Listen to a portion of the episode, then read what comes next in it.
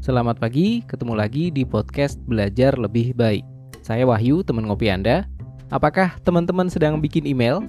Atau sedang menyusun materi presentasi? Atau mau ngomong serius ke pasangan? Pengen komunikasi yang lebih efektif? Gimana ya caranya? Oke, kita bahas sedikit tips mudahnya ya. Pernah nggak teman-teman mengalami saat menyampaikan proposal, ide, atau sekedar update informasi, ternyata gagal? Tapi bukan karena substansi atau kontennya, Yes, sering kali komunikasi itu gagal karena audiensnya gagal paham.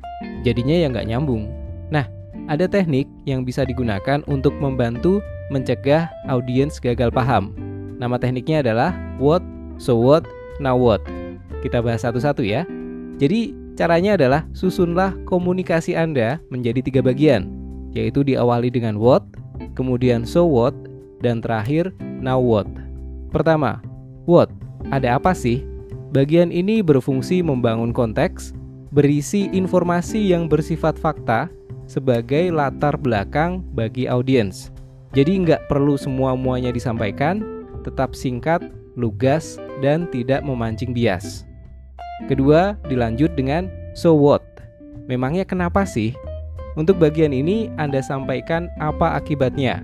Kunci penyampaian bagian ini adalah sampaikan hal yang penting alias berpengaruh bagi audiens.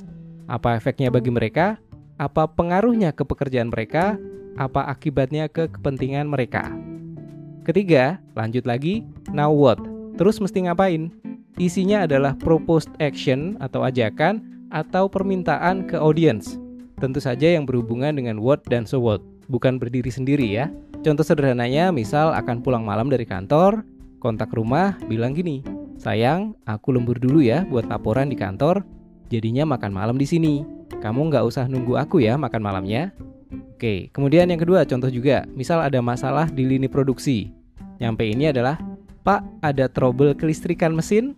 Perlu waktu perbaikan sekitar 2 jam. Mohon arahan apakah menunggu perbaikan atau pinjam mesin dari lini lain. Oke ya. Terus yang ketiga contoh misal informasi ke customer. Hari ini kantor kurir sudah tutup. Kita tidak bisa mengirim segera. Paket akan kami susulkan di pengiriman besok. Oke, sudah kebayang ya? Nggak susah kok, enteng. Jadi in summary, pertama adalah what, ada apa? Kemudian yang kedua, so what, memangnya kenapa sih?